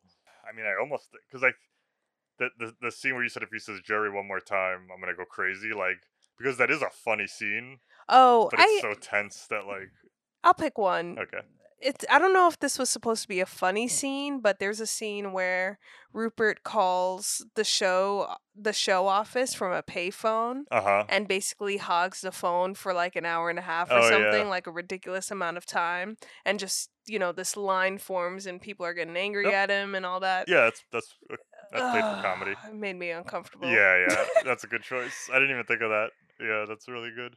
When he falls asleep, like, because if he doesn't use the payphone, someone else will, and he might miss the call that he's expecting. Yes. So I just thought it was so fucking smart. Where after that scene's over, he like lifts up the phone and puts it to the ear as if he's listening to someone, but then you see his hand is holding the receiver down. Yeah. So like he's tricking the phone to Yeah. think it's hung up, but he's tricking everyone else to thinking that he's using it. So that way, like you know, I was like, Jesus, this guy. Yep. And like that's what's like, like I said earlier, where like he doesn't. It's not that he doesn't want to put in work to get what he wants. He's just putting in work the wrong way all the time. Right. Like instead of working on his act, he's sleeping on a payphone and waiting for a phone call. That's never gonna happen. Right. He just he he he has a sense of entitlement to Oh, yeah, this time, success. big time. Suc- uh his potential success. Yeah. So, What do you got for best worst? oh man. uh so best worst kidnapping technique. I can't get over that scene. Mean, you start 'cause I gotta think. Well, I mean, probably the fake gun. Yeah, that's that's the best. I mean, you you you, put a gun to someone, they're probably gonna do what you, Right. what you want. yeah, exactly. So, I mean, that was kind of a no a no-brainer. I, I'm happy that it was fake. Uh, you know. Yeah. so, I could tell you my worst if you don't have a best yet, but No, I mean, I, I have to go with with the gun. Also, I mean, that was the only way to really do it. You know. yeah.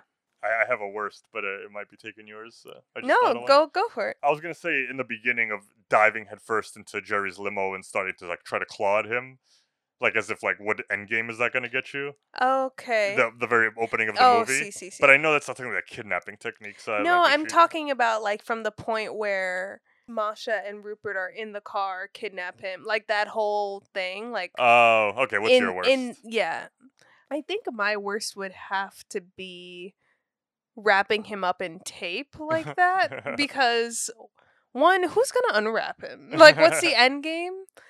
That's a lot of tape, so you're spending a lot of money for something that like you really didn't have to do. yeah. I don't know, and it time consuming. So I don't know. That's gonna be mine. All right. Like I don't like techniques is like what else did they do besides like putting a sweater on him isn't a technique. the ransom call. No, the ransom call worked. Yeah, it did. Um I guess it's the only the only the only bad part of their plan. I mean, it, it's a bad plan all around, but it, yeah, no, that, okay, but yeah, we can go with your clawing cuz Yeah. who knows? Maybe she was trying to kidnap him. yeah, or even a kid just like to be with him, like Mm. to spend, you know what I mean? And like that's just not how you start. You don't start by screaming your face off and clawing your nails at somebody. Yeah. Oh, that's insane. All right. Um best worst scene with either an extra or like a non-main character. So like not not Rupert, not Rita, not Jerry, not this and that. Um and I would like to go first because it's my second funniest scene after the the one I mentioned earlier, but it's when Jerry's walking down the street and a woman's on a payphone Oh and yeah. then calls him. uh, She can't. You hear her. You hear her talking to someone, and she goes, "Oh my god, you won't believe who's coming near me." Jerry, Jerry, and like you know, it's just a classic. Like, oh my god, can you sign this? And he's super polite to this lady, like you know, he signs her paper for her, but he's like, he has to go somewhere, you know. You know, Mhm. she goes on. She's like, I've been watching you your whole career. I love you. What you do for this, you- you're one of the greatest of all time. And then she goes, Oh, can you please talk to I forget, like my nephew or something on the phone? Like, Right. can you please talk to him? And Jerry like finally draws the line where he's like, I no, I'm sorry, I have to go. Very politely, and then she just immediately goes, Cancer.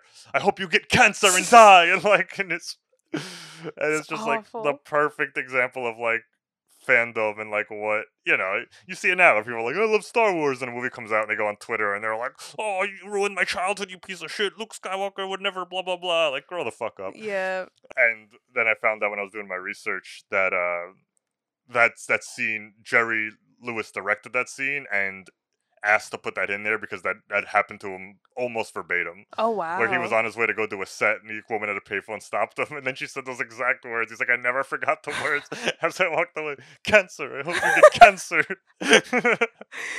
Oh, what a shift too. It was just so it's fast. so funny. As soon as he said no, she was like Oh. cancer. Jerry Langford, right? Right. Oh, Morris, please hold on.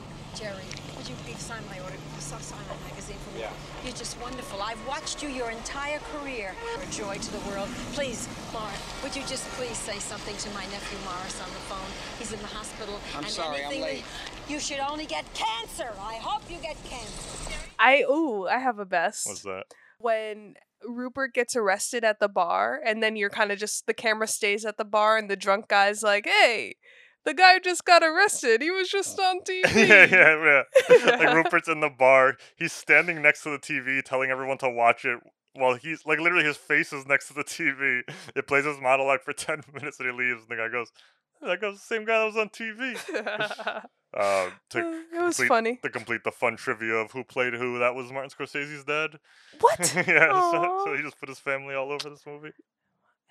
Marty's my kind of guy. Friends and family. He's doing it right. Too bad he hates Captain America. I'm not. I okay. I don't even want to get be involved in that. Uh, all right, and then my worst, we already talked about it, so I'll go fast. But it's the cutscene, the guy who's imitating Rupert Oh, yeah, from behind the him, because it's so fucking distracting. Yeah. Like, Let's agree on it- that. It's a yeah, it's a goddamn nightmare. Right, Do you have any other ones? No. Uh, my last. Oh one- wait. Oh, Best worst. so fast. No, no, I'm done. Turn it off. We're done recording. Sorry, I thought you meant on that specific best worst. Yeah. Um. Actually.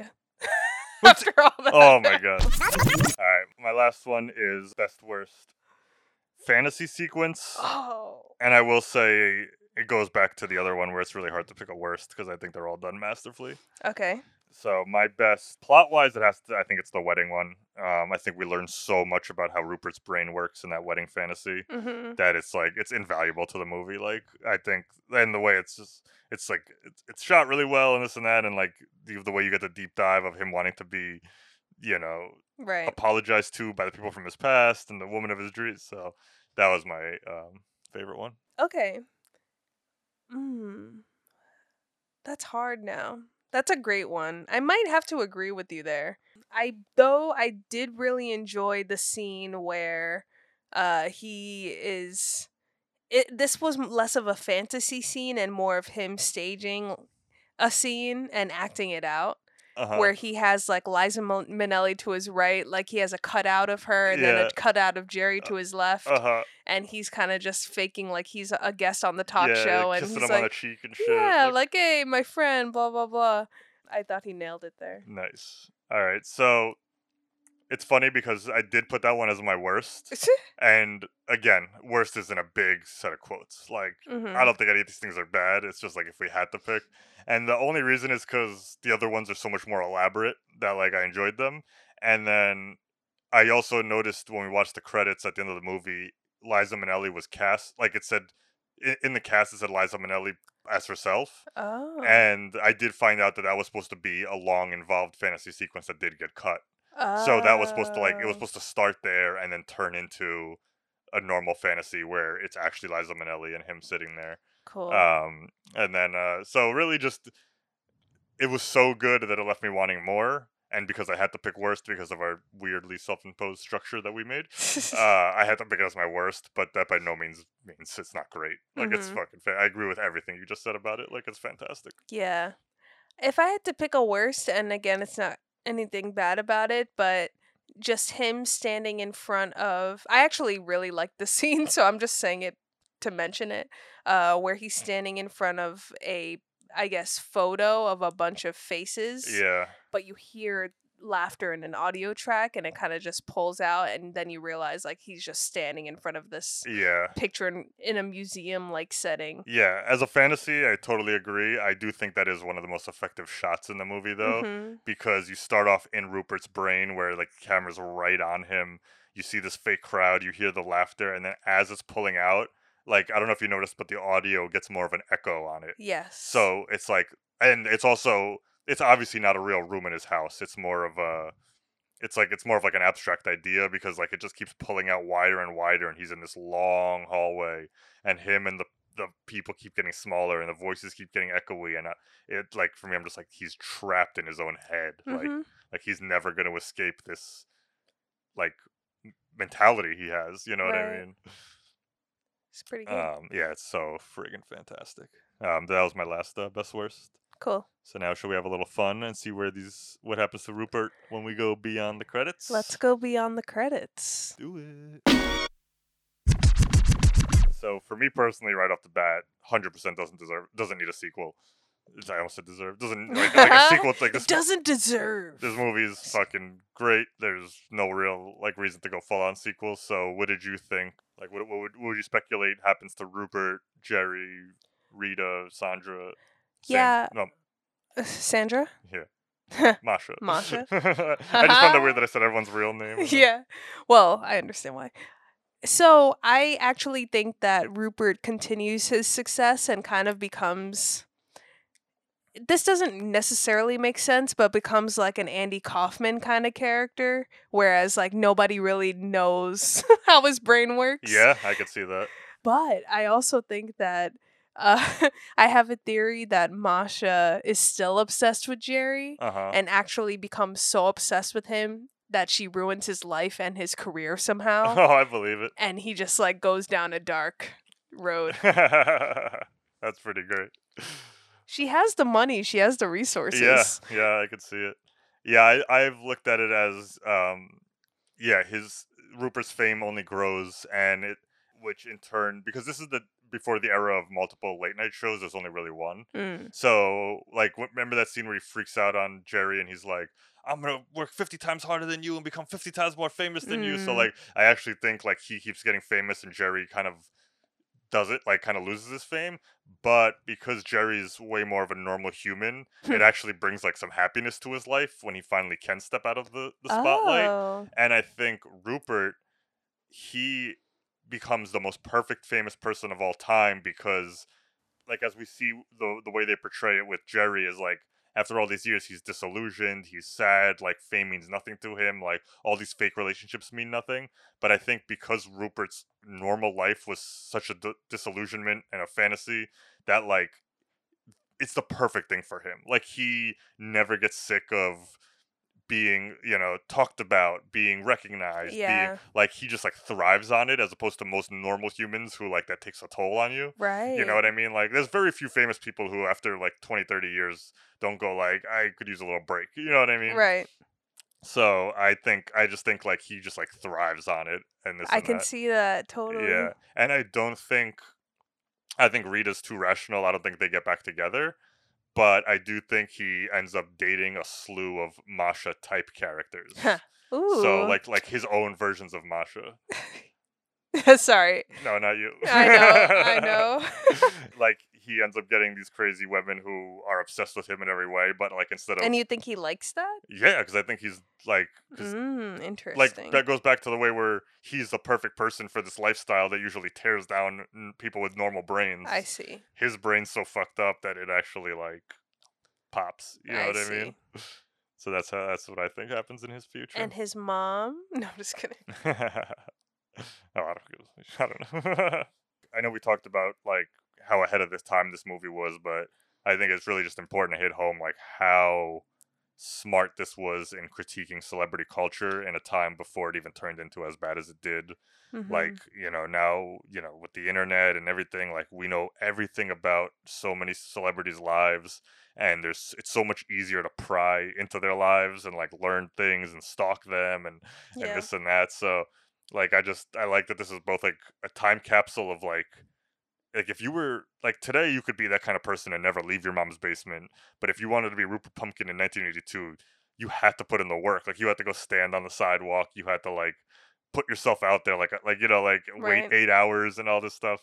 So i just think the movie was um super ahead of its time and uh and and in retrospect martin scorsese even said like I can't. I'm not talking about his whole career, but in terms of me directing him, that was the best Robert De Niro acting that's I've ever gotten out of Hmm. him. Like you know, like he's he's he's never brought it quite like this movie ever again. That's crazy. Um, and I don't even know if this is still happening, and I never heard of this until today when I was doing some research. But in 2015, they announced that they were doing a um on-stage musical version of this movie. I could see this movie being a musical. Yeah, like they were working on it and this and that, but I haven't seen a single article past 2015 even mentioning that it exists. I just Hmm. saw like five different, like a deadline variety, like all of them like saying like they're working on it. Hmm. And now it's five years later and I haven't heard a peep. Wow. So I don't know if it's happening, not happening. I don't know how long it takes to develop a show. Like, does it take five years? I have no fucking idea. Uh huh. So um, maybe one day we'll see this on the. Uh, Maybe. yeah. Well, all right, everyone. That is our. I knew that's where you were gonna go. What? You didn't ask if I love it. Oh fuck! The whole point of our show. Wow. Like, I don't even care. This movie's awesome. Wow. And that's a wrap. All right, Mash. Now that we've painstakingly talked about every single part of this movie, I compared it to the Joker for no reason whatsoever, only because I felt like it. And now that that is all over, I only have one final question to ask you, and that is: Do you love what I love?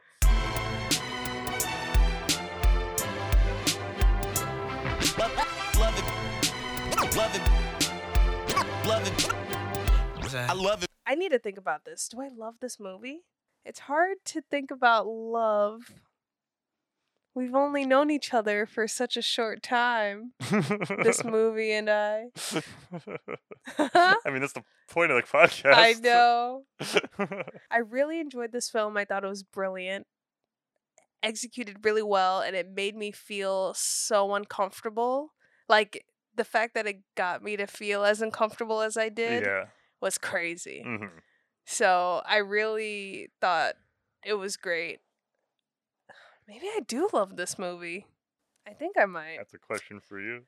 I think I do. yeah, I mean, if you can't really point out one thing you didn't like about it, it's hard to say you don't love it. Yeah. Like I didn't hear one point where you were like, ah, this part Because didn't work for usually me." the way I define a movie is it's something that I would pop in and like just rewatch. Yeah. But I do like I enjoyed it. I would I wouldn't be like I wish I didn't watch that. Yeah. So I think I do love it. Yeah, I think if you complete combine that with like not having any real critiques, it's hard to say you didn't love a movie. You know what I mean? Yeah. Woo, Another success. All right, everybody, that's our show for this week. Thank you so much for listening. If you'd like to interact with the show, please visit our Facebook at Love What I Love or hit us up on Instagram at LWIL Podcast. If you enjoy our podcast, please be sure to subscribe and tell a friend. And if you have the time, please take a moment to rate and review. Every bit of feedback helps. I'm Andy, And I'm Masha. and I hope you love what I love.